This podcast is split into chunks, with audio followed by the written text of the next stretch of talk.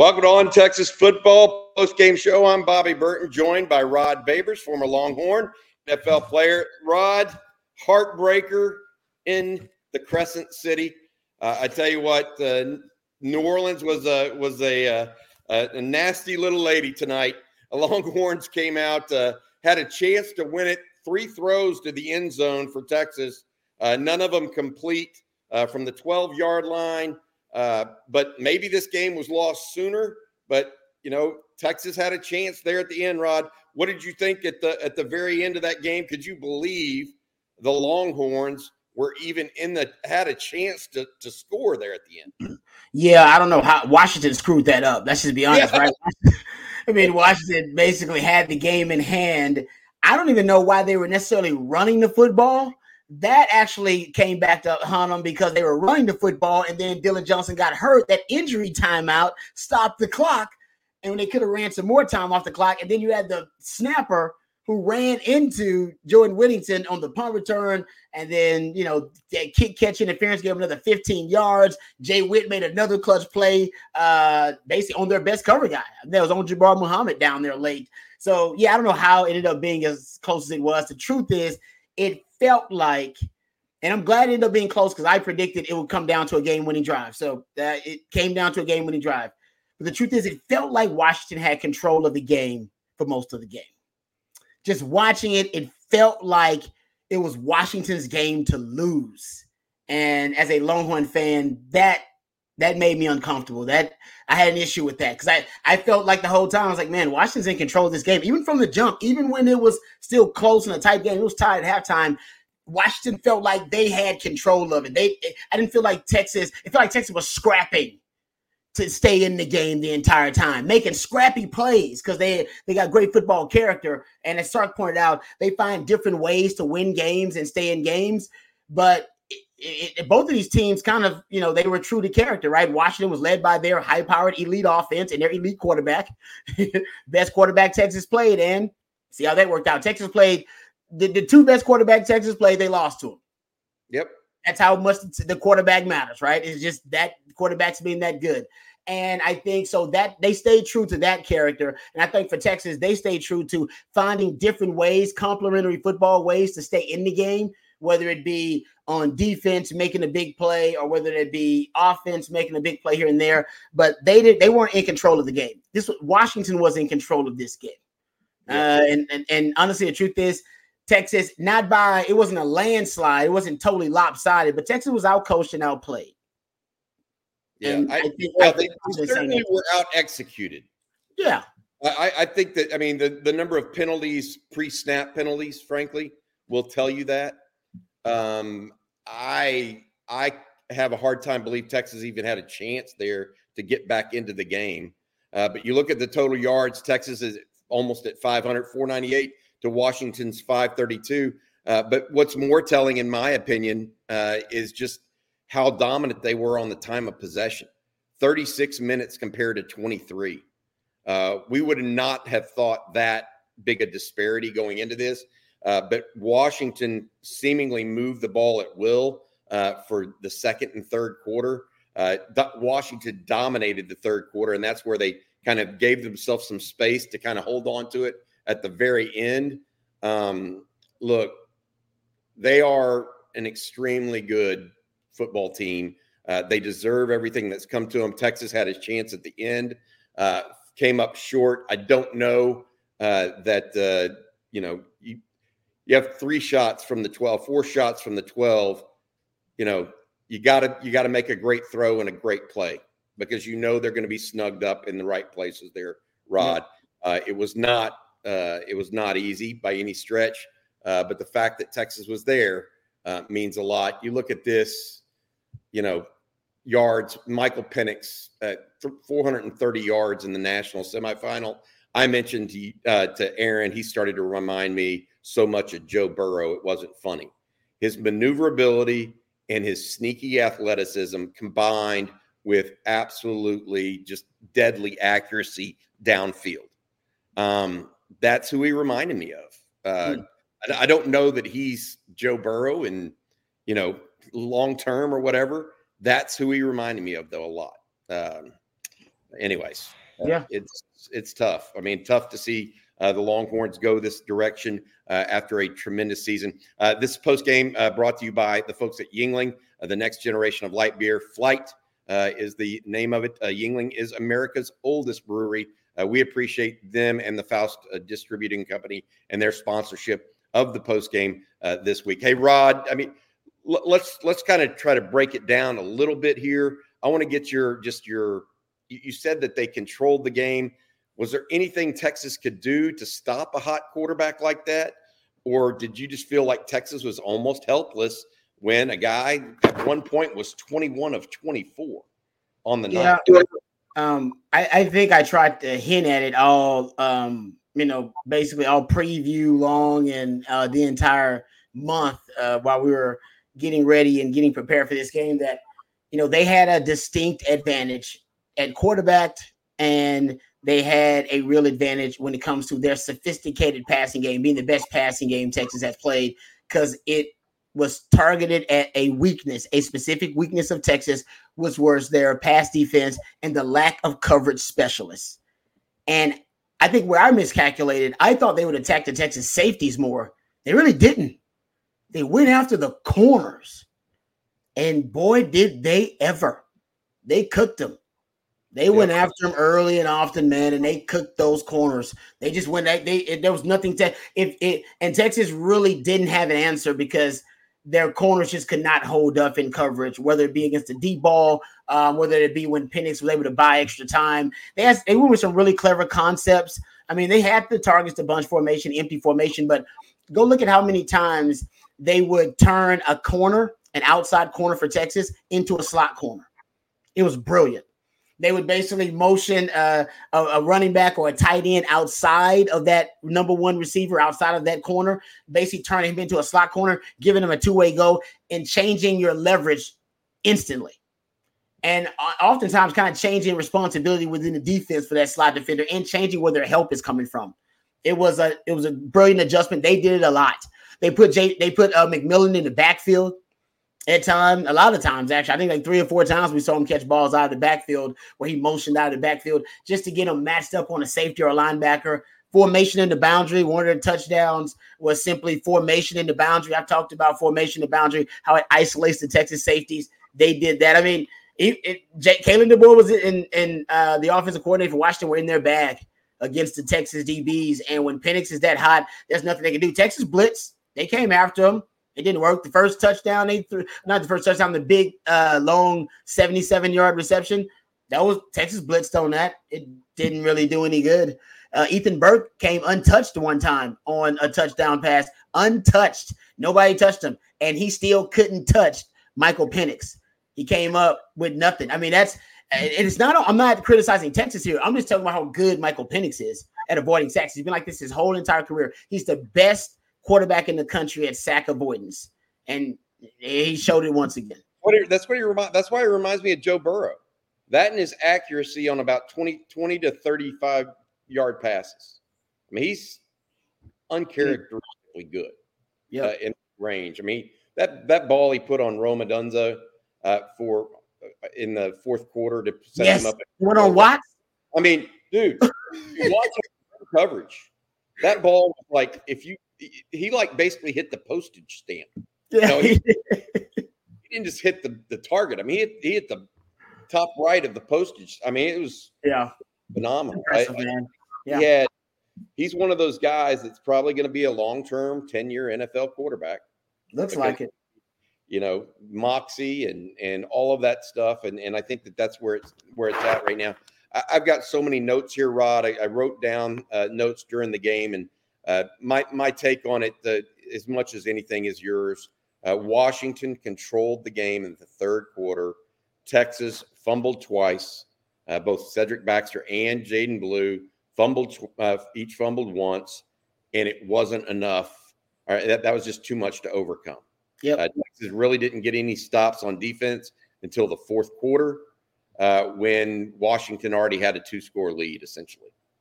Um, and even then, they couldn't stop him from kicking a field goal on that one long drive in the fourth quarter as well.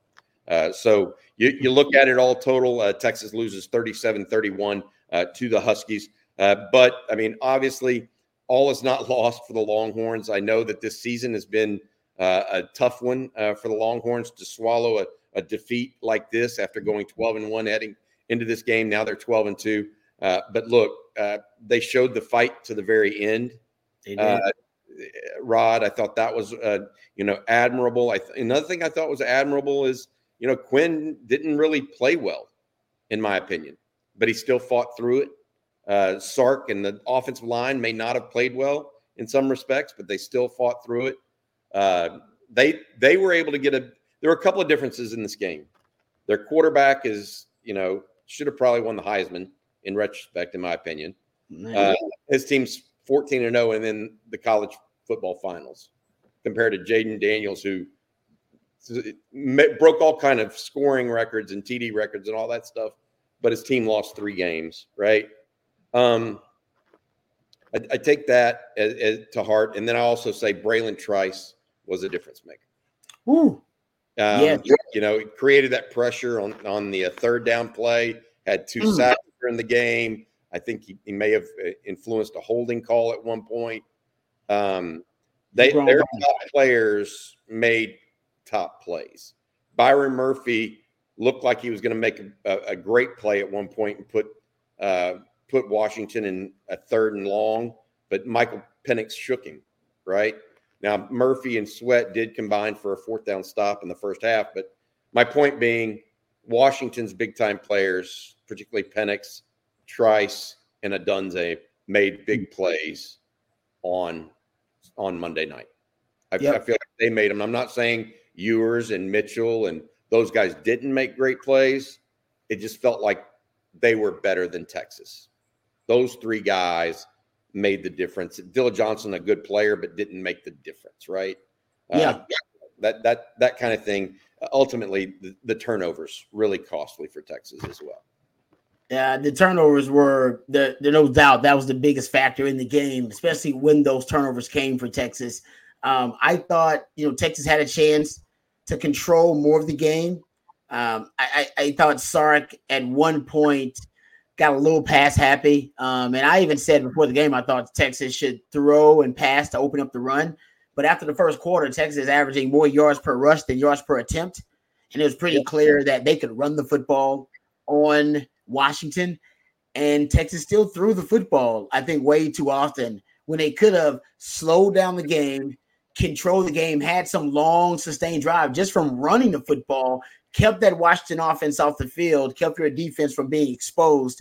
Um, and I thought Sark's feel of the game was off. I think maybe in that moment, you know, he was pressing uh, a little bit too much. It isn't. I, I, I thought I, I, wanted to get Quinn in a groove and in a rhythm as well, but it was clear to start that game after the first quarter that wasn't necessarily what was working.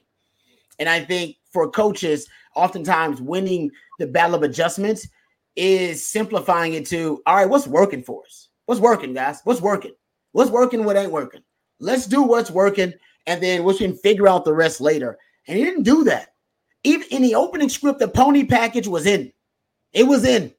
So Sark was listening to some wise folks around him telling them, maybe Rod B, hey man, use that pony package. It works. Even though last season you didn't use it at all versus Washington. And it was in the opening script.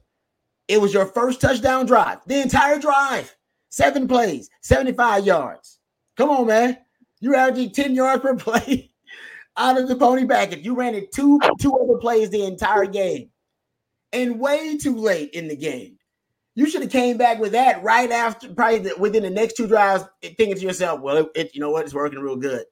Play the hits, control the game that way. You were running the football effectively. And I thought that was a little bit of a miscalculation by Sark early on. He didn't run the football enough. And I think he could have went back to what was working and, and with that pony package, and it didn't. And that was just more to control the game. Uh, you were getting big plays out of it. Like I said, you averaged, I don't know, 10, nine and a half yards per play out of it throughout the entire game. Um, and that's without my rewatch. I just off the top of my head. But the truth is, you could have done that and controlled the game a little bit more and kept your defense off the field. It was also also clear your defense, whatever PK was doing, just wasn't working. And you could not hold up in coverage versus them. And Michael Penix was on a heater and that's feel of the game for a coach to realize, all right, They're too hot. We can't defend them. What's working for me is my running game. Actually, those two things sync up. Let's run the football, control the clock, slow it down, make it ugly. Make it ugly. We can win an ugly game, which you almost did. You, you played an ugly football game and you almost won it. Think about if you had just taken a few more possessions, a few more plays away from them by running the football. And I think you'd have been okay, but he didn't, uh, you know, Sark, Sark, I think got a little too pass happy at times, but we're talking about a game of inches here. They still ended up potentially with a game winning drive at the end of the game. But I think that's the difference between you being in a championship right now, or one of the differences between you being in a championship and right now Texas, you know, dealing with their second loss of the season. Yeah, tough, tough loss in, in the Sugar Bowl tonight. Uh, Texas going down 37 31. Uh, we said it was going to be in the 30s, Rod. Uh, you know, uh, we all we all lined up that direction, uh, yeah. and sure enough, uh, it really was. I I felt like Texas you know, did not play their best. Uh, and people are saying you're being too hard on Quinn Ewers. I'm I'm not being too hard on Quinn Ewers, and I don't think Quinn Ewers is the reason why Texas lost tonight. I thought that was a team loss. Yeah, uh, you, you, fumbled the ball twice. Uh, you had you know had what eight or nine penalties. Um, oh, 10.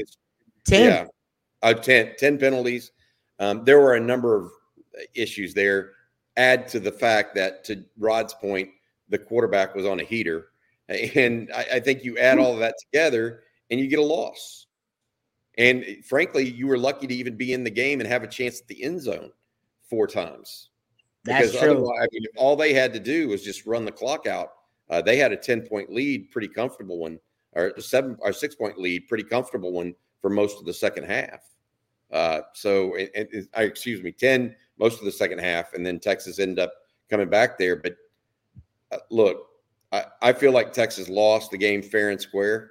If you want to, you know, there was no, I don't think the that the penalties were the reason and that the refs were out to get Texas or any of that stuff. I think Michael Penix played a great game. Uh, mm-hmm. Uh, the Longhorns did not play their best game. Uh, I thought the defense uh, for Texas left a lot to be desired. Uh, frankly, 520 yards, uh, 36 minutes of time of possession not not great. It was an improvement over the last over last year. Look at Washington was three of eleven on third down. Yep. If you would have told me that Washington going into this game was going to be three of eleven on fir- on third down, I would have said Texas wins. What would you have said? Three of eleven on third downs? Yeah, I would have asked how many deep balls they completed. and remember last year they were one uh, Washington was one of ten on deep balls, but they were 56% conversion rate on third and fourth down. Yeah. This year they flipped it. They said, all right, we'll give you the money downs. You win that because you're an elite money down defense, but we'll take the deep balls. And they took them. They that, that's I, I I lost count and like I think they threw like they had five five of them that I counted. I believe at that time they were like four or five, and I was like, all right, you know, I'm done. With it. I was trying yeah. to track and Texas defended the D bar really well. They didn't. Um, and that I think is why ultimately defensively, you go look at hell, I want to say you go look at his 430 yards. At, at halftime, I think he had 255 or something like that, somewhere around there. And most of that was off of uh, like three completions yep. that he had made on deep balls. You know, that's that's what a Texas secondary just couldn't hold up. If they would defended the deep ball a little bit better, I think they'd have they'd at least been able to force them to behind, be behind the chains a little bit more. I don't know if it would have mattered though. The truth is, when you got a quarterback that's on, guys, when your quarterback is on like that, it at times sometimes it just don't matter. It don't matter what the opposing team is doing when a dude is that hot and y'all witness it. We I don't even know if we've seen him play a better game this year. I don't I don't know if he played that good versus Oregon. I, I really don't. I don't. I don't look at the stats. Bobby, His first three quarters were impeccable. no, he was. That's what I. I mean, Joe Burrow is tr- a tremendous pick you apart quarterback. Michael Penix was a pick you apart quarterback. He yeah. had a he had an answer or a solution yep. to every problem you threw at him.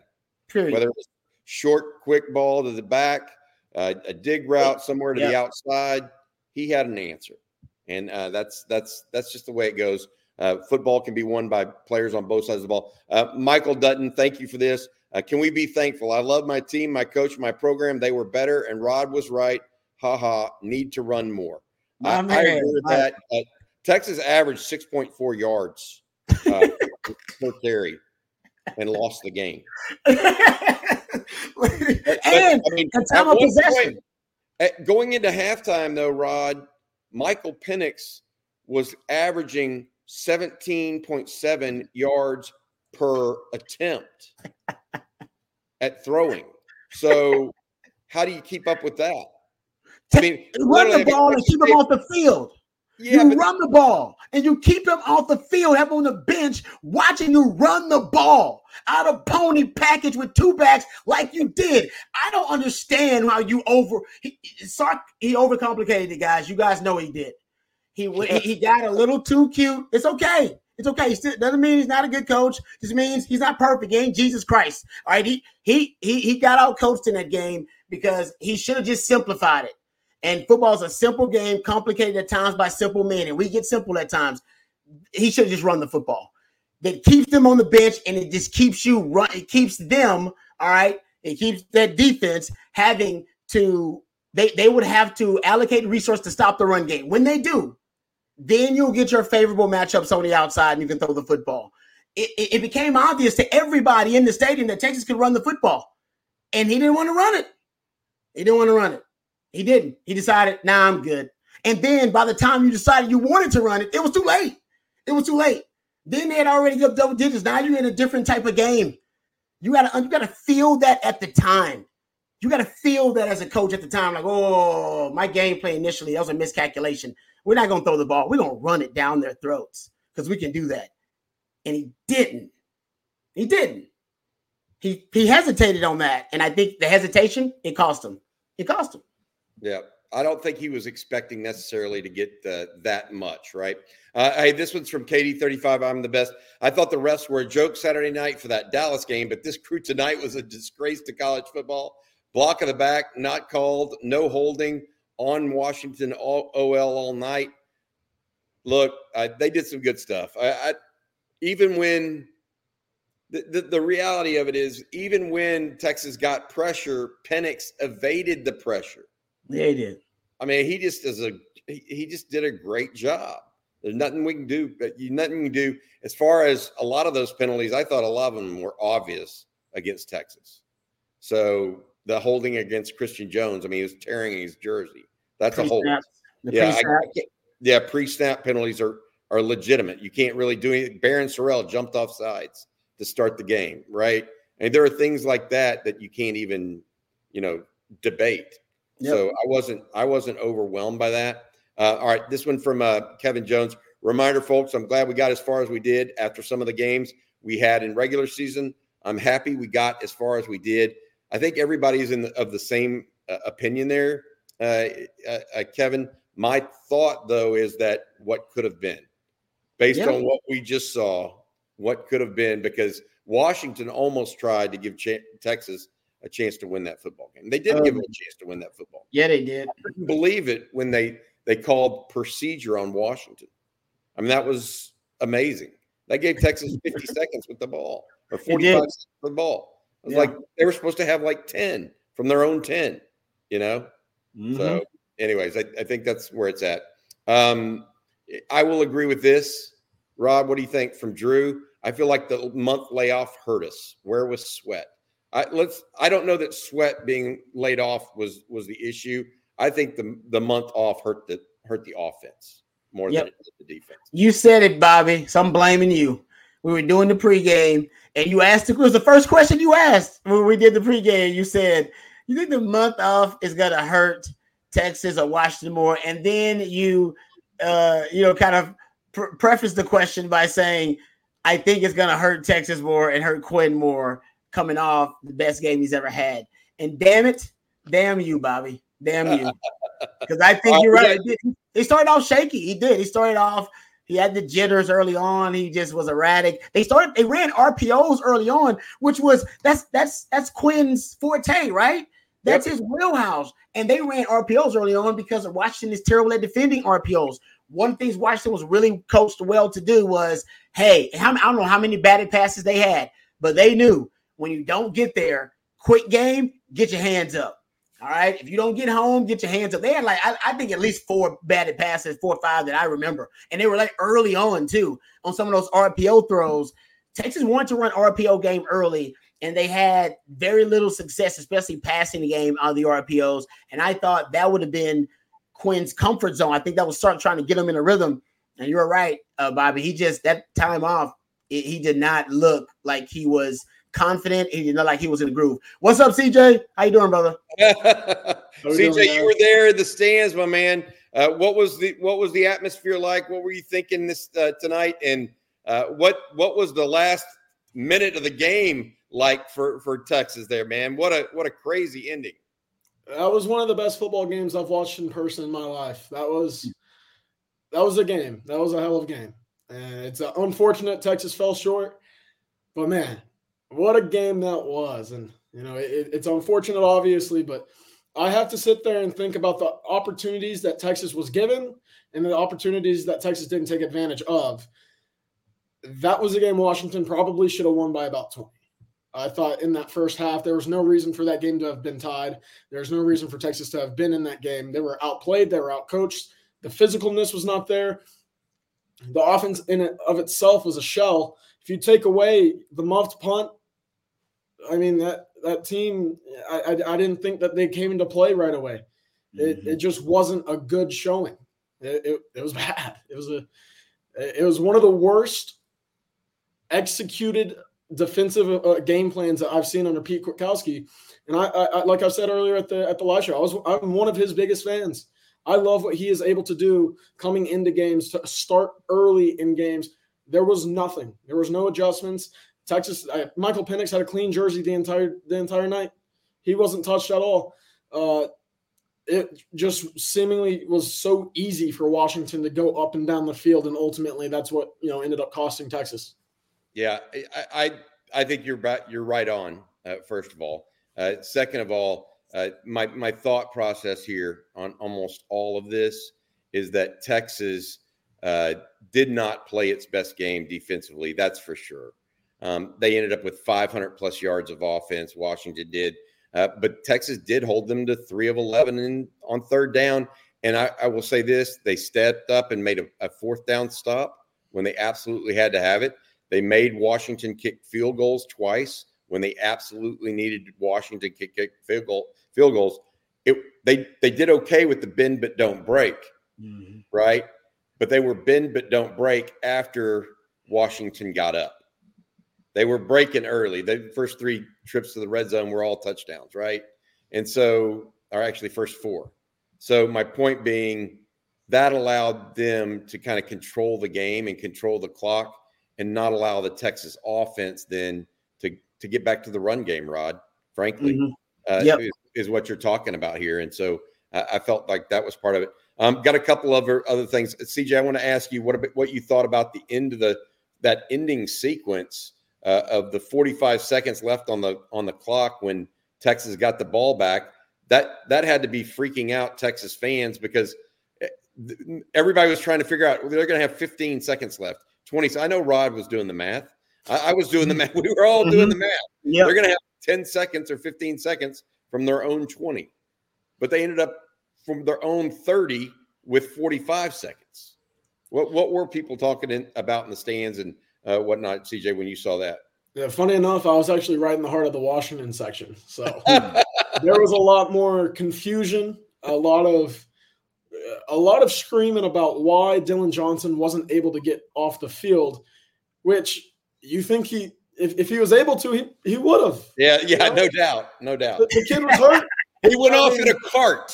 Let's, yeah. let's, let's let's be clear, Washington. I mean, my goodness. Um, the the fair catch i don't i don't think it ever was really in in doubt for washington. The, the, fans that i was sitting around in the washington section i don't think there was ever any tense moments until the fair catch interference which you know propelled texas up to the 30 yard line with 45 seconds left.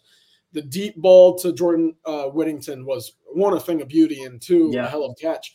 But that was really you know the, the first sign of oh this might actually be a thing. You know that this might be one of the greatest drives in college football history. And unfortunately for Texas, they came up just a bit short. 70 was it? They had to go 70 yards, 69 yards, whatever. uh, with 45 seconds and they come up 12 yards short. I don't know if y'all have talked about it, but that first play that Sarkisian had uh, once Texas got down to the 12, I didn't like it. I understand the idea of trying to get four or five yards while maintaining enough time on the clock to get two plays, maybe a third if you need to. You only have so much time. Every second is so valuable. Get a shot into the end zone. I didn't like it at all. It, yeah. but but man, like I said, what a game. I don't that's know. A, that's a great. It's, it's interesting. I I felt like the back shoulder was available. Uh, it was. I wrote that in the chat. In the chat, the back shoulder was available on, on the goal line. Uh, if if AD would have just been able to turn around. The other thing that w- I would say is that play didn't allow you to set up anything to later to Adonai Mitchell. But if you would have thrown that same pass on third on first or second down, you would have realized how the DBs were playing you. Yeah, third or fourth down. Great point. Also, AD Mitchell's first target came with 624 left in the third quarter. Well, his first real target. I, look, I know I know that there's going to be advanced stats. He threw a couple away early that were designed for Adonai Mitchell, to be fair. Like yeah. I, I think that I, I, wish they would have used him more. Don't get me wrong. I'm not. I'm not saying that, especially with the Xavier Worthy. So uh, let, us clear the air a little bit about Xavier Worthy and his ankle, etc. Yeah. It's it is bothersome. We can talk about how much we want to say this, but he's not moving as well laterally. He's favoring it. He's been favoring it. He re-aggravated it this week at one point. Uh, CJ, you and I knew about the Keilan Robinson injury. We uh, went mum on injuries starting on, I guess, Thursday afternoon or Friday morning uh, because of all of this uh, stuff that we were he- hearing. Uh, he clearly couldn't be part of the pony package, Rob, uh, Rod. You know what I mean? And so that was a piece of it. Um, all of those factors played a role. CJ, what did you think? You, you mentioned P, PK and Rod. You you mentioned as well the defensive execution. Rod, is there anything on defense you would have liked to seen from PK different, or is Kalen DeBoer in this Michael Penix led offense just that good right now? Like who, that's a great that's a great question. Stop him. I mean, um, yeah, I mean, honestly, I saw a lot of everything. I saw bump and run coverage. I saw them blitzing interior. I saw them coming off the edge. I saw them bringing the safeties from the second level. The truth is, uh, and it's its own coach, it's on the coaches, right? PK just did not have an answer. He they they presented the Texas defense with se- several problems to solve, and they could not solve any of them uh, throughout the night. Specifically, the deep ball. Now on money downs, as uh, Bobby mentioned Texas did pretty good on money downs, but I don't necessarily think that that mattered in the end because Penix was so successful moving the football uh, down the field on the vertical shots down the field. Like I said, I, I'm sure CJ may have a better answer. I, I want to go back and track track the game the night before the morning show I got in about I don't know a few hours. All right, um, and go see how many deep shots. But I mean, I lost track when they were like close to four or five or four or six on deep shots down the field. Uh, Texas couldn't stop the deep shots, and I was wrong about them attacking the safeties. I would have attacked the safeties. They didn't need to. They attacked the corners. They came after the corners. I mean, Ryan Watts, Terrance Brooks, Malik Muhammad. I mean, everybody had their moment where Kalen DeBoer and Pete Michael Penix decided to serve them up on a platter, and it just it happened that way. And it, like I said, it, the corners, like I said, the corners are your strengths in coverage right now. do, you think they did that because they can get to them quicker and they have more one on ones and less likely to have turnovers if there's a pass rush concern? No, I mean they, they they went after. I mean they went after Jahdae Barron. Hell, that tight end was cooking Jahdae Barron. I mean it's it, like I said. It, I I it, I don't know if there's anything that honestly PK could have done. Like I said, Jahdae Barron was out there giving up plays to the tight end. The corners are best coverage safeties, whether you're looking at scores or whether you're looking at uh, just overall reps and snaps, eye test. They were getting beat. That's what happens when you got three. In it, it doesn't have. You don't see three NFL wide receivers on the team. You just don't see it. Along with an NFL quarterback and Michael Penix, who now people believe might be the best damn quarterback in the country after watching him versus Texas. Everybody's like, actually, I want to rethink that Heisman vote I had. I'm not sure. I think I may pick that guy. That guy looks really, really good. I mean, I, I just don't think Texas was prepared for him to play one of his best games, if not his best game. They assumed, oh man, he, you know, he's he hasn't actually been playing his best football at the end of the season. He's played at the beginning of the season. I think they were just shell shocked to watch Michael Penix in a zone. And I, like I said, he cooked your best coverage defenders. I don't know what anything you could have done. Derrick Williams getting in there didn't matter at all because they weren't targeting the safeties. It didn't matter. I think there's a couple things real quick, Bobby, about the secondary, and I think it's more encouraging about what's to come because all kind of month leading up to this game, we've talked about the speed in the secondary not necessarily being there, and we've talked about it specifically at the safety spot. But Rod, you you hit it right on the head. Washington looked at Ryan Watts like someone that they knew that they could go target. They knew that they could get after him right away. That was exactly where they went whenever they needed a big shot and I, I can't blame them. The speed just isn't necessarily there for Texas to main, you know, cons- consistently be in a position to, you know, affect passes. There was always there's three or four balls where I thought Texas was just a step short. Uh, the Ryan Watts ball or the, the Rome Odunze ball right over Ryan Watts' shoulder where he looked like he had a hand in the pocket. Perfect throw, perfect catch, showed late hands on the on the reception. Uh, there was only two passes that I thought Texas got hands on defensive backs. It was Michael Taaffe coming down the field on a on a quick, you know, underneath route yep. or out route, and then it was the the touchdown that ended up, you know, fortuitously bouncing right in the hands of a Washington receiver. Those were the only passes that Texas was really in a possession position in to make a play on the ball.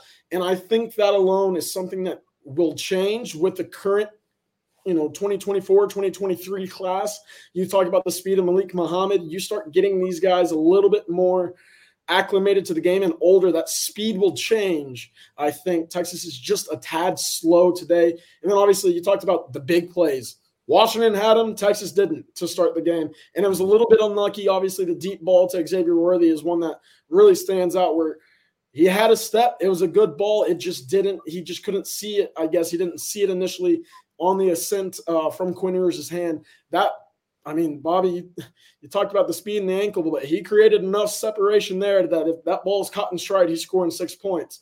That's something I look at. Jaydon Blue dropped a, a big pass as well. There were moments where Texas took the deep shot and it just, for whatever reason, couldn't land. And that certainly hindered their ability to move the ball in the first half. It stalled drives. And meanwhile, Washington on the other side – it every time they went deep, it was there. It was that you know the tail of the, the two halves there right there for the deep passing. And you know, Texas, for their to their credit, when they needed to answer, they did. And it seemingly always felt like they would get to where they needed to be, and Washington would take another step up. It just couldn't, you know, get over that hump, and ultimately it bit them in the rear. I, I want to say this: that they the other thing I would add is Texas started the second half so slow uh, Washington marched it down the field, a four and a half minute drive, scored to go up 28 21. Texas gets the ball back. Cedric Baxter fumbles on the first first handoff. Uh, Washington then kicks a field goal. The defense had a sudden change. Uh, good defense there, stopped mm-hmm. them to just a field goal. Then Texas came back out, and I believe it was either a three and out or a four and out uh, for Texas at, at that point. Washington then gets the ball back. Uh, Texas then gets the ball back again, and Jaydon Blue fumbles. By this time, we're in the fourth. We're in the fourth quarter already because Washington was being so effective in time uh, with time and time consuming with the ball. Uh, it was really. It, I, I, felt like the second half just started. I, I, felt like they lost the game at the start of the second half. Mm-hmm. That third quarter, they just hmm. they had two turnover or one and a half turn. The, the blue fumble was at the beginning of the fourth quarter. But my point being, you had a turnover, you had one turnover in the third quarter, you had a three and out. Meanwhile, the other team marched up and down the field on you, and you didn't really have much to say. But, I Bobby, will. Bobby, they had to your point, just to add to it, uh, just not to interrupt you. Texas ran five plays in the third quarter. Yep. I'm serious. No, I know. I that, that makes total sense. I mean, that's where I was getting at. That makes no. to your point, like like that's where they lost the game. Like they were non-existent. They didn't put up a fight. There was no offense, literally, in the third quarter. None at all. Yep. Yeah, and it it's it's it's tough.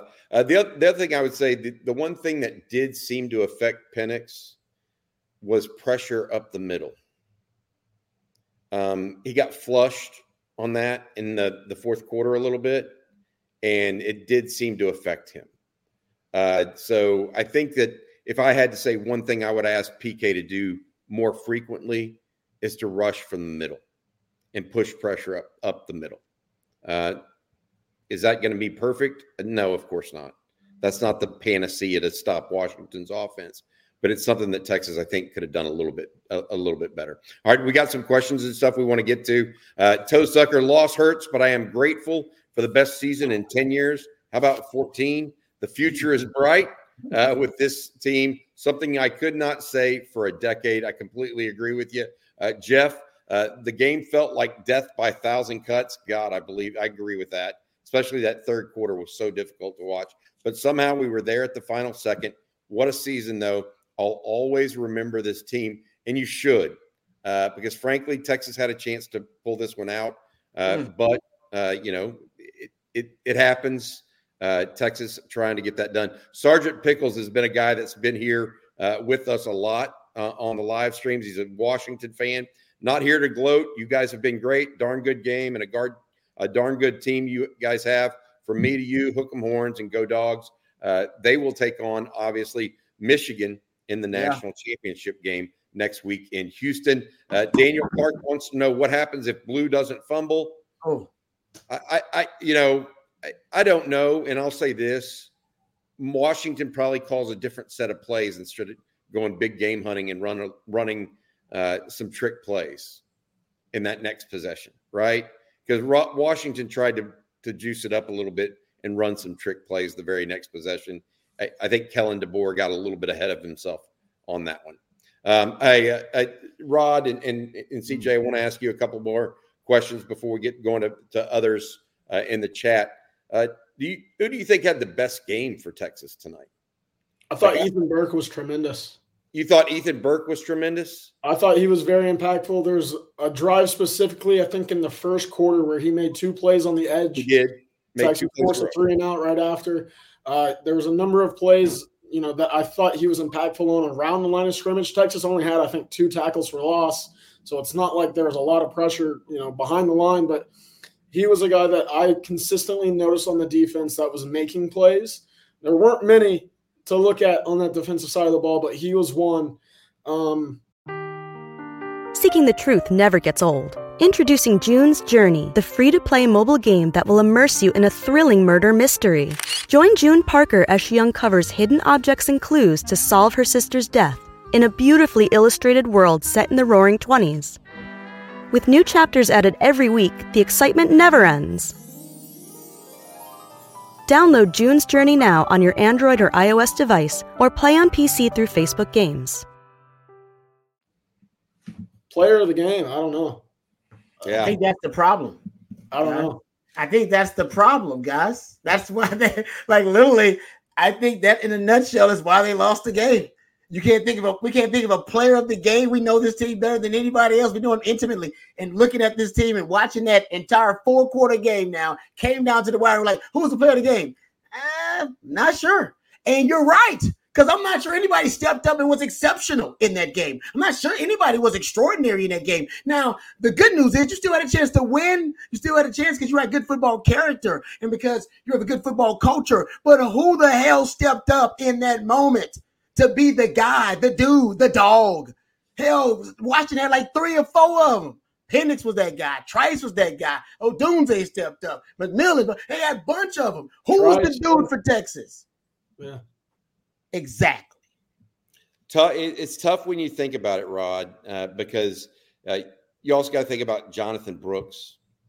I mean, what would would he have been a difference maker in this game? You, in in your your uh, thought process as it relates to the run game? Maybe Sark maybe goes to him a little bit more than he goes to Baxter or Blue. Maybe could be, especially yeah. after those two That's guys true. fumble. That could be yeah, the case. but I mean, that, I think um, that's, that's the guys played well. They played. It's a 31-37 game. Guys came down to a, a, last possession. So I'm not going to insult the way they played. But my point is, it's at this point we're talking about championship, right? Championship yeah, caliber yeah. performance, and what separates them, guys. That's why Washington is advancing and Texas is not. because they had like four, five players. We would have to debate who's the player of the game. It'd be Penix, like, man, Bralen Trice had a great game. What about the receivers for Texas? We don't know because not enough guys stepped up in that role. We just don't. No. Their fir- their first round picks showed out. Yep. Y'all y'all agree with that? We talked Amen, about how they had three guys that were likely first rounders: Penix, Odunze, uh, and uh, Bralen Trice, and they showed out like they were first rounders. Y'all agree? Y'all, CJ, you agree with that as well? Yeah, I mean, Rogers mentioned it. Trice was impactful in the behind the line of scrimmage. Rome Odunze was incredible. Michael Penix put together what I would consider one of the best quarterback performances of the, the entire season. On the big stage, I think he started 18 of 21, 18 of 22. 21 of 24 at one time, CJ. I mean, he was, if there was a ball that needed to be put in a certain spot, he was doing it and he did it the entire game. That was, like I said, one of the best quarterback performances on a, on a big stage, no less, that I've seen this entire season. So credit to him. Uh, I would say, I don't know. I, am kind of at a loss. I just lost where I, where I was headed, but yeah. no, no, it happens to us all sometimes, CJ. It yeah. happens to us all. That hey, uh, guys, we're, we're, looking at all this and thinking about uh, the Longhorns. They had a great, they had a great season. I mean, let's let's call it what it is. Um, it doesn't mean we can't be upset or are wishing uh, that they would have done better tonight. Uh, but don't throw the baby out with the bathwater.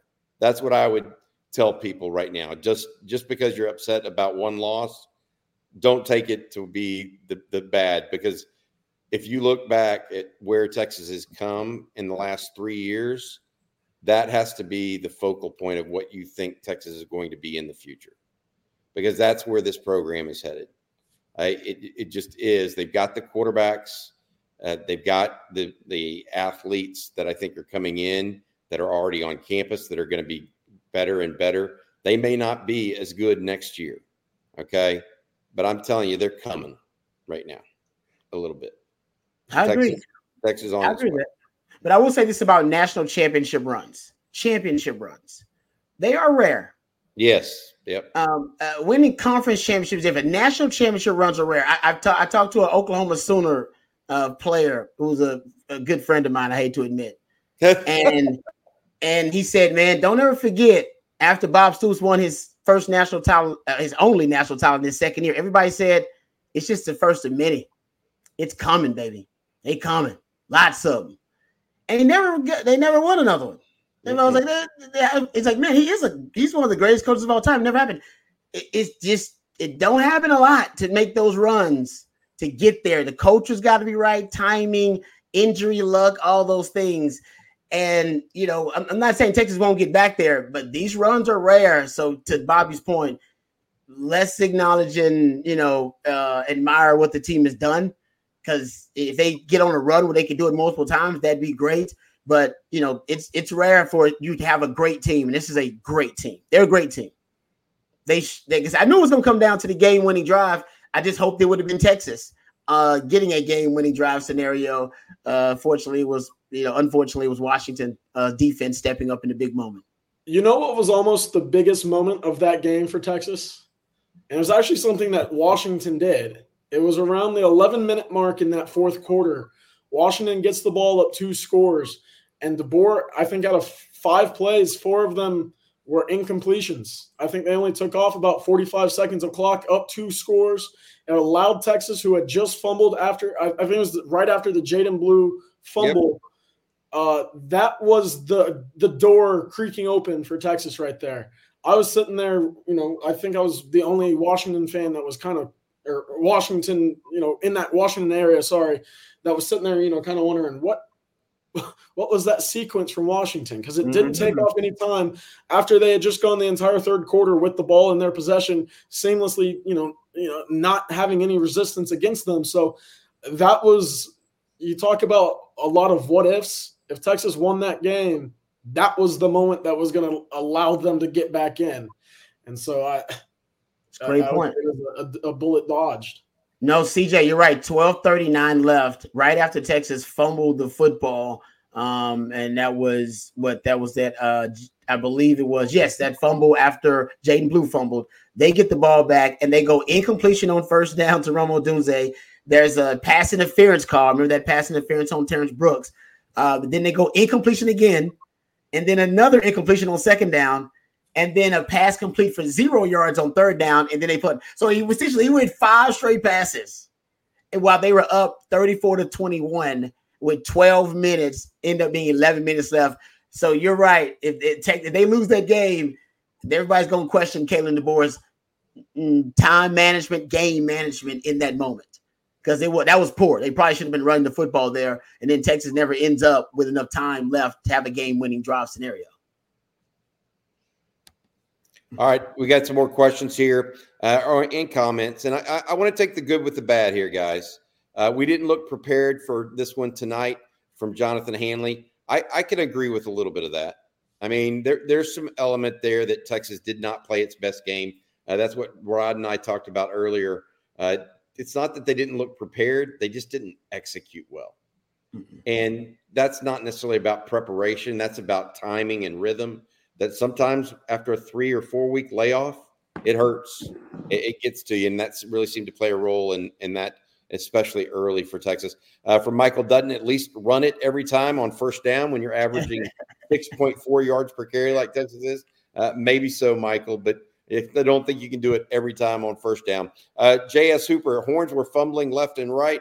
Running wasn't the easy answer. How do Murphy and Sweat not earn any holding penalties all season? See, I'm going to go to you. What did you think about the uh, the uh, uh, referee situation in game uh, when you were there. Any anything that you thought or saw that was egregious that maybe we didn't catch uh, on TV? I don't think there was anything egregious enough for me to say that was a massive momentum switch. I might be missing something. Yep. Uh, a lot of Texas's penalties were self-inflicted pre-snap. You know, it's been an issue the entire season long. Uh, I, I don't think what Texas showed penalty wise was out of character for them because when you talk about a false start, a snap infraction, and offsides, this is all something that we've seen, you know, kind of rear its ugly head throughout the entire season. I would say I, I didn't get a good look on the Christian Jones holding. Uh, I, maybe y'all can talk a little bit more to that. That negated a big play. Did he? Was it? Yeah, it was. It was a big. It was a big hold. Okay. I mean, he just he he basically had the jersey inside. I mean, he basically was pulling the inside of the jersey around the guy's shoulder pad. so it, it was definitely a hold. Got it, it. was definitely a hold. But I agree. It did negate a, a, a, uh, big play, and it was more to the point, though. They're talking about both T'Vondre Sweat and Byron Murphy not getting any holding penalties. Yeah, that's all, crazy all season. That's yeah. that's the bigger that's the bigger issue that I would agree with people on. I don't I don't know how that's a thing. You have the Outland Award winner, and you have another guy who's getting day two mock drafts left and right for them to, to go an entire season without a hold is, I mean, yep. Opposing offensive linemen must have been on their A game, you know. Rod, this is for you. This one's for you. Fitting our season ended on bad red zone offense. Ooh, yeah, that's a cut. That's a cut. Yeah, it, it seems like that Oklahoma State game. I, I, referred to it several times, hoping it was a trend when they went five of five, scoring touchdowns in the red zone, 35 points scored in the red zone, no red zone field goals versus Oklahoma State in the Big 12 title game. Um, it seems like that was the outlier.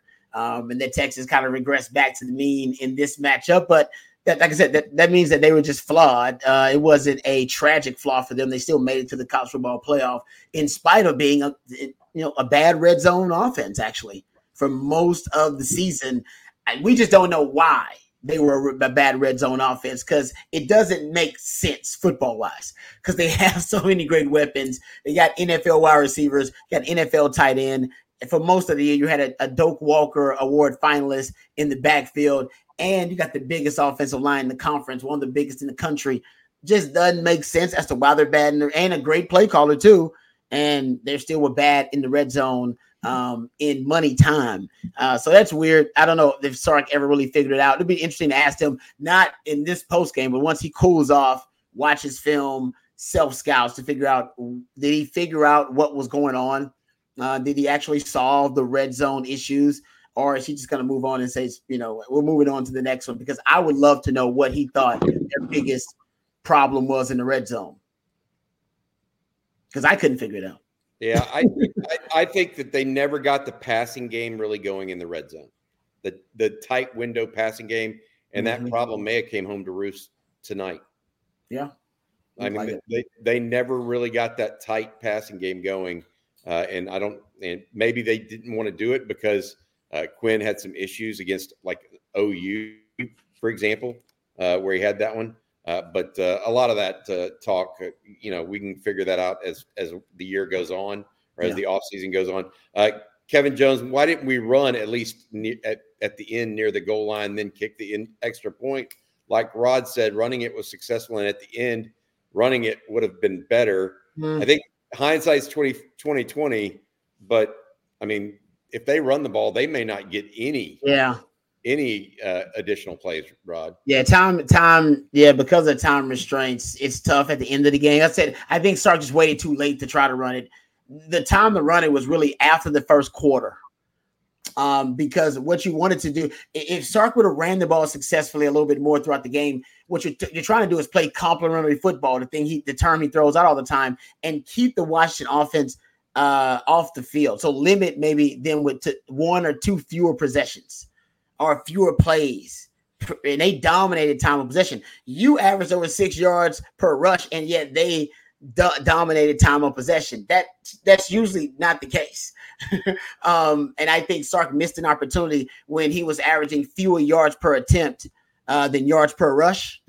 uh, when he was it was right after the first quarter because I was on doing the in-game live watch with E, and I said, "Man, if you're averaging six yards per rush and you're averaging five something yards per pass per attempt, man, you should just run the football. And your defense is getting cooked because the quarterback is just on a heater and your, your defensive coordinator has got his hands up. I can't solve it. And by the way, I got no better ideas either. Just run the damn football, slow the game down, and keep their offense off the field, make it ugly. Who cares? And who cares if you even score off of those tries if you're just playing keep away until you can solve the problem. And I don't think they did that based on the numbers. So I kind of he kept with his. I think he I think he stayed on the script but I, that might have been a bad decision. You probably should have went off the script and started just run the football because it was out. You're getting chunk yards in the running game every time you handed off the ball, and every time you tried to throw the football, you were getting behind the chains. Uh, Quinn was off. Uh, you know, ball placement was off. Was inaccurate. It just wasn't working. It was an old DKR quote, right? When when you throw the ball, three things can happen, and two of them are bad. That was happening to Texas in that game. And we saw this happen with Texas even uh, a couple of years ago. Remember the Baylor game a couple of years ago when Quinn was just off? It just wasn't working. Couldn't throw the football. Every time you throw it, he fumbled or throw a pick, just wasn't working. And he just ran the football over and over again. Now you had Bijan and Rojo on the backfield, but I know it's in Sark's mind to understand that when the run game is working, you can just simplify things and and force your opponent to stop the run game. And when they, they do that, they'll do that by loading the box, and that'll open up a lot of other things in the passing game. And Texas didn't do that. And they didn't play the hits. The hits were the pony package. It was in the script. I know you know it works because it was in your script. And it was the first touchdown drive you had. You ran the pony package every play, average 10 yards per play. Why didn't you go back to it? And why did you go back to it only two plays late in the game? I don't understand that. I don't get it. You could have ran the football out of it, control the game. I don't get it. I don't know. All right, we're going to get some more comments and questions uh, from the audience. Uh, talk a little bit more about the 37 31 loss to the Washington Huskies. The Huskies on to the college football championship game uh, against the Michigan Wolverines, who survived in overtime against uh, Alabama. Uh, and for people that were questioning Sark's play calling near the goal, goal line, uh, there's going to be a whole other issue with calling a quarterback dive on fourth and two in overtime in the college football semifinal. So I just want if you haven't seen that play because you were either at the game or not watching it because you were uh, predisposed, uh, Alabama's play call on the goal line was just so questionable. I don't even know what to say. At least Texas and Sark had to, had to deal with the time constraints uh, that they were concern, concerned about. All right, uh, Edmund Lee with the nice super chat here. What a season! Exciting to the end. Thanks to the OTF team for an awesome program. Thank you, Edmund, for watching. Everybody as well. Hot Pen- Penix was hot as fire. Recruiting focus now. Keep moving forward. Hook 'em horns. Flight beers tonight. That's right. Uh, we're sponsored by Flight, uh, the the uh, nice. next generation of light beer from Yuengling. We also appreciate them as well as uh, the folks at Faust Distributing. Some other questions. Uh, Peter DeGreat. This team has us back as a premier program in the nation. It's been a while. DBs coming in early this spring semester we'll fix our cover issues. CJ, we need to set proper expectations. Rod, you need to do this too. They're not going to be the be all end all day one, guys. No, no, as good as recruits are, they still have growing pains. I watched Caleb Downs today at, at Alabama play a really good game for Alabama, but he also got smoked against Texas to start the season. Mm-hmm. So adjust expectations. Those guys may end up being great players, but right off the bat, you got to give them some time to develop. Uh, yep. Uh, CJ, you went out and saw Phil Xavier Filsaime, Kobe Black, uh, those guys, as well as Jordan Johnson Rubel this week at Under Armour. You're going to to uh, San Antonio later this week for the All American game as well. I mean, we got to have reasonable expectations about some of these young guys for sure, right? Yeah, I'd say there's a few possession or positions on the football field where you don't want a lot of freshmen, you know, necessarily on the field a lot. It's your offensive line. Quarterback is also in that conversation, and it's in the secondary. Uh, it, it's inexperience. There's a, a, different speed to the game. I think what we saw to Malik Muhammad and Derrick uh, Williams this year was an example of five stars being five stars because that's one of those things that you don't want those guys in that position very early in their career. Uh, one, if you get beat deep often, it messes with your mentality. Two, you don't have the experience, as I mentioned. And three, it's just one of those things where you're just more times than not not physically ready. And so I, I think while it's encouraging that this DB class is very, very talented, trust me, I just saw three of those guys, you know, light up a practice down in Orlando. It, that's encouraging for that to think that they're going to step in and play massive roles right away, I think you need to tap the brakes there because again, it it's not a position you want a lot of inexperience at coming into a season where you'll be playing against a team playing for a national t- title right now in week two, and then an SEC schedule to follow up right up right after. Got it. All right, uh, hey guys, uh, this one considering their strength as the passing game, what did you see as our defensive strategy? To defend it. We talked a little bit about this, but what what did you see? Did we play? Did we try to mix it up, Rod? I think that's what you said earlier. Was there a cohesive strategy, or was it just this guy was really good and we tried everything we could? We threw the kitchen sink at hmm. him, but it wasn't. Nothing worked. I mean, what what, what did you see? Yeah, I saw I saw man coverage. I saw them play snug coverage, which is when you come up to uh, play the play the receiver tight in a kind of tight to the line of scrimmage, but you're not playing press man. You're not redirecting them. They played bail coverage. I saw Ryan Watts get beat deep on a post route playing bail coverage. That's when you basically have a running start to defend the deep vertical shots, and he still couldn't up. He still couldn't maintain the upfield shoulder. Uh, and they caught a deep post route on him. Just a great play, and the ball was on the money, and it was great execution by them. And so I, I want to get, I want to be more complimentary to them um, than I am critical of Texas. It would they the throws. I guarantee you on my rewatch, uh, you know, I would probably be even more complimentary of the the throws, the ball placement, the wide receiver routes, Kalen DeBoer, and the play designs. Um, some of them were just they were beautiful concepts to keep, keep to get Texas DBs in an adv- disadvantageous situation. You know, when they would basically isolate DBs to put them in a slot position. Uh, you, you see Ryan Watts there a couple of plays. He's lined up outside as the outside corner. They motion a player outside of him, turn him into a slot defender. Anybody want to see Ryan Watts play the slot? oh, no. no. That's what Taylor DeBoer just turned him into. Turned him into a slot defender. That ain't good for a guy who doesn't have great hips at the line of scrimmage. Vote. It was a it's a simple strategy, but a brilliant one. What's the adjustment by Texas? It's really not an adjustment. You can put a safety over the top of them if you want to, um, but then you're gonna make yourself vulnerable elsewhere. Um, they, you know, they they went simple things like formation in the boundary, right? Texas doesn't travel their nickel, so go watch uh, one of the touchdowns. They go formation in the boundary. They got Jahdae Barron playing the backside field safety basically because they don't travel their nickel to formation the boundary where you basically have the numbers advantage in the boundary, and they run a double post, almost a flood concept and they put I believe it's Derrick Williams and uh, Taaffe Daddy's down there, but he ends up, I believe, carrying with the wheel route. but they put Derrick Williams in a really compromising position and forced the backside safety to be the help on the the, the what becomes the number three, the deep post route there. They got they had no answer for it, and the ball was on the money. Jahdae Barron's late getting there. It wasn't bad. The window was still small. In the Big 12, that's a pick against a Big 12 quarterback, a pick. And today, Barron is Deion Sanders down the sideline, and we all, you know, everybody's happy and celebrating. Against Washington, it was a touchdown. You see what I'm saying? There are plays. Uh, Ryan Watts, you talked about it, CJ and you talked about it as well, Bobby. That that play in the fourth quarter, um, Ryan Watts um gives up the deep ball, and he's got decent coverage in the Big Twelve. Guys, he knocks that ball away, and we're celebrating how great Ryan Watts is against this team. NFL wide receiver, NFL first round quarterback, sophisticated passing game. It was easy money for him. Over the shoulder execution, we keep the ball moving, and we're all saying, "Damn, I, how do you do that?" Best quarterback they played, most sophisticated passing game they played. Like we kept trying to tell y'all, they only got three advantages, but they are huge: quarterback, head coach, and passing game. And that's how they won. That's football, folks. Absolutely. That's it. Like that's that. He was, hey, Rod, he was just that good. I want to. I want to ask stay on you. Why do our corners all struggle with finding the ball in the air? They don't uh, turn their heads, and it costs us. Great season, and thanks. OTF, that's from Rocky Poor. They're out of position. They're, they're, they're out, out, of position. position. Yeah, go watch.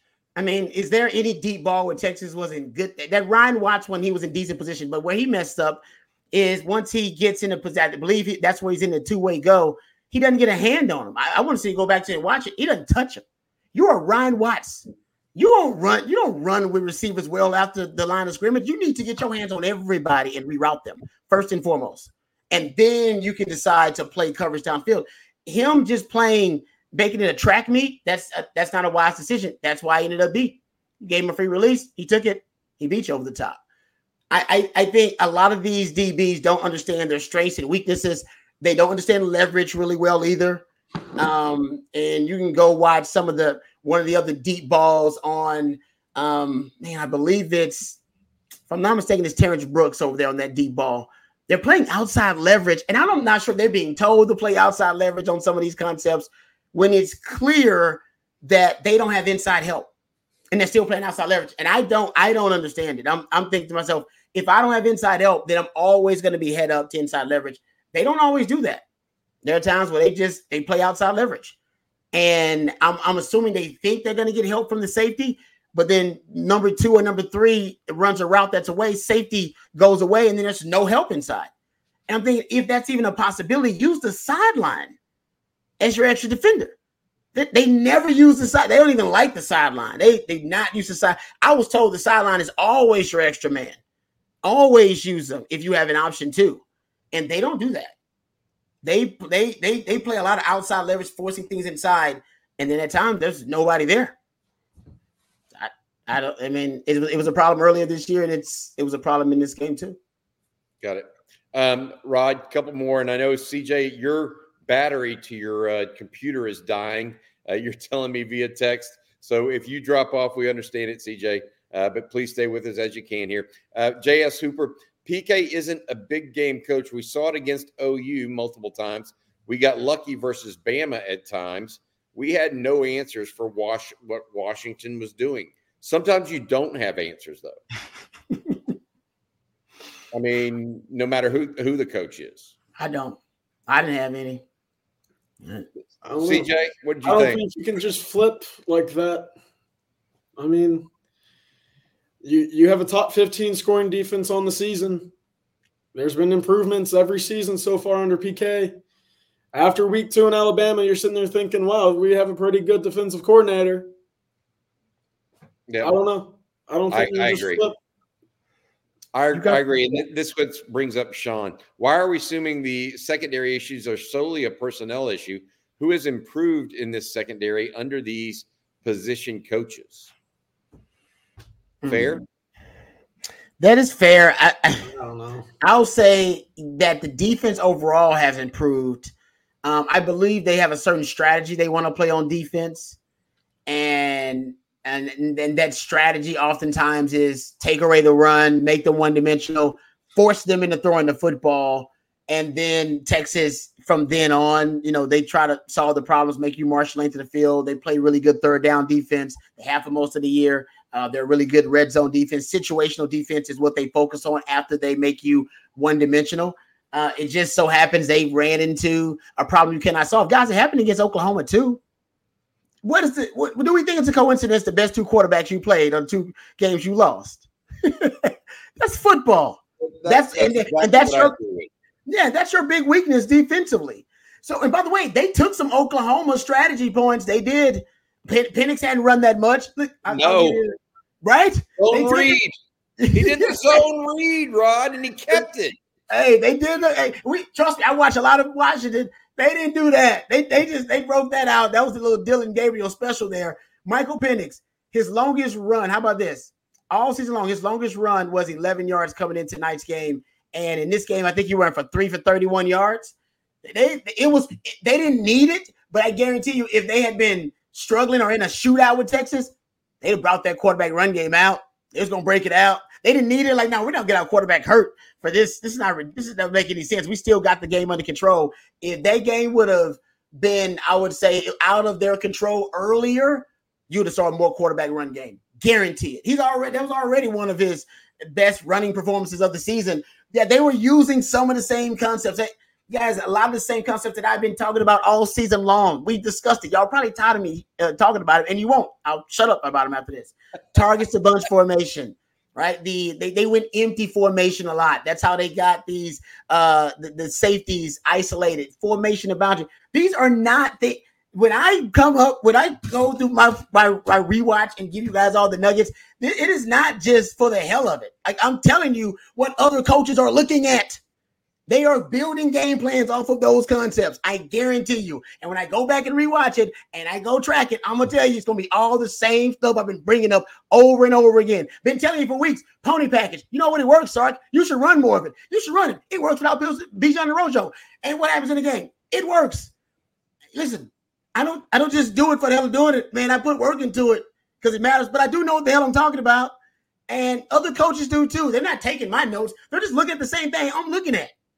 And so those issues that have plagued Texas all season long came back to haunt them in this game. I told y'all Texas is not good at defending the deep ball. They weren't all season. What was distorting the sample was those backup quarterbacks. And I told y'all what I do. I took that out of my sample size. And I told you when you take that out of sample size, they're allowing uh, opposing quarterbacks to complete 42% of their deep balls. And Penix was at 44%. That's a problem. Now, if you put the, the the the the backup quarterbacks in there, you're at 36%. But I didn't do that because that's not necessarily reality. Texas wasn't going to face a backup quarterback. They're facing the best quarterback in the country potentially. So let's get to a real sample size. And guys, when you started breaking it down that way, Texas had real issues in the secondary, big issues in the secondary that the Big 12 could not expose because they don't have the quarterbacks to do it. They ain't got the wide receivers to do it. They don't have the offenses to do it. They had one offense that could do it, and they did it. And we we hoped and we prayed that was an outlier. It wasn't. If they if they face another offense that good at passing the football, they're gonna struggle again because that's where they struggle. That's football. It's okay. They're not perfect. And in this game, that's what this matchup exposed. And they just didn't see that in the Big 12. They didn't see it. And when teams decided to become that in the Big 12, they ran, they moved the ball. U of H, TCU, K State, they were all moving it. They didn't have great quarterbacks, great wide receiving cores, but they did move the ball. So it, it doesn't surprise me at all. What I'm disappointed in is the Texas offense. I knew the Texas defense was not going to hold up. We kept telling y'all that. There was no, they had no, there was no way it was going to work for them. They just were going to, hopefully, if Byron Murphy and T'Vondre Sweat took over the game, the disappointment was that Texas offense was supposed to perform at a higher level. They did not. They didn't pull hold of their end of the bargain. That's on Sark. That's on Sark. All right. Uh, we got a number of super chats I want to get to and, and try to run these through. I don't think we're going to be able to answer all of them tonight. Uh, we will definitely be back on uh, coffee and football in the morning. Uh, going to get to a few of them though here. Eric 76 sounds like Texas was a year early and immature in high pressure game. And they have a head coach that has not been a head coach in a game like this. And the years going forward should be better. I don't know if it was about the head coach. I don't know if they were immature. They just didn't play. They didn't play sharp tonight. I don't know if that's in, immature. Uh, this is from Daryl Stevens. How do we not score with a first and 10 on the 12 ish yard line with a college football playoff on the line? Play calling, maybe play calling 15 seconds is, is a, an issue too. You know, you can't throw the ball underneath ever. Hey, didn't it feel like when they added one second back to the clock that we were watching a movie all over again? Yeah, yeah, a little bit, a little bit with, uh, with Colt, no doubt. Uh, Toe Sucker. By the way, Colt was doing the the, the uh, Watch with Me version uh, as well on ESPN, the MegaCast. Uh, Toe Sucker. I get that we don't have the speed in the secondary, but the DBs not turning their heads was concerning. Is that a coaching issue or certain players just natural at it? Rod's talked about this before. There are different types of players and corners. Yeah. Some are they play the hands, some try to play the ball, some are just trying to box you out basically. There's there's different kinds of corners and, and that's the ultimate answer uh, by the way. Uh, Judge the boss, uh, J Dog the boss, do you think Ewers comes back after this game? Yes, is my answer, and he should. Uh, if he's got so much growing up to do. Brandon Ralston, I'm upset about this loss, but dang man, you can't tell me we're not on an upward trajectory. Uh, we have recruited all our weak spots, and we finally know how to develop these kids. I'm happy, man. You should be, because you're right about just about all of those things. They are on an upward trajectory. There's no doubt about that. Texas has recruited well. This was a good showing. This mm-hmm. wasn't you got just bombed in a in a game. You know what I mean? And so I, I don't think we have to worry about that sort of stuff, Rod, uh, as we go forward. Uh, all right, uh, Justin Wales here. Great meeting you, Bobby. Not to continue harping on it, but what's the path forward in the secondary? Just wait for four. Just wait for speedy recruits to grow up. Portal. Uh, well, Mukuba's already in. The young man from uh, from Austin mm-hmm. by way of Clemson. Texas yeah. will look at another safety in the portal. And guys will get better. Guys, guys will improve. And guy, but Jelani McDonald will improve. Derrick Williams yeah. will improve. Uh, Michael Taaffe, a lot of guys will still yeah. improve. So uh, I agree. Uh, all right, here, Lane Seawright. Uh, thank you, Bobby and team, for a great season. Thanks to you, Jerry, Rod, and now CJ. Never, I never felt surprised on game day. Y'all are elite at what you do, and I hope it continues into next year. Lane, thank you, man. That's a very nice thing to say, and we definitely are, are, continuing into the new year. Happy New Year to each and every one of you out there. Uh, this is from B Bar. Normally, catch y'all after it's ended. Thank you for adding to what was a great season. Here's to better days next season. Here's to better days for years to come. B Bar. Damn right, brother. Really yeah. See a lot of that sort of stuff as we get into this uh, more and more with Steve Sarkisian. I just I think it's going uh, to happen on a pretty big scale for the Longhorns. All right, uh, Rod, we, we got to get out of here, got to get going because I know uh, it's been a long night uh, and a long day for both of mm. us. We've been up since the crack of dawn, and we're going to go to bed with the vampires in New Orleans tonight. Oh, hey, what what are your thoughts? Uh, what are your final thoughts on this game and this season for the Longhorns? Um, man, it's been a great season. Uh, it's been unbelievable. See, they made me a believer. Uh, I was not a believer in terms of them being a championship, national championship contender. I thought they'd win the Big 12, but being a national championship contender, I was not necessarily thinking that they were going to achieve that this season. That means they're ahead of schedule.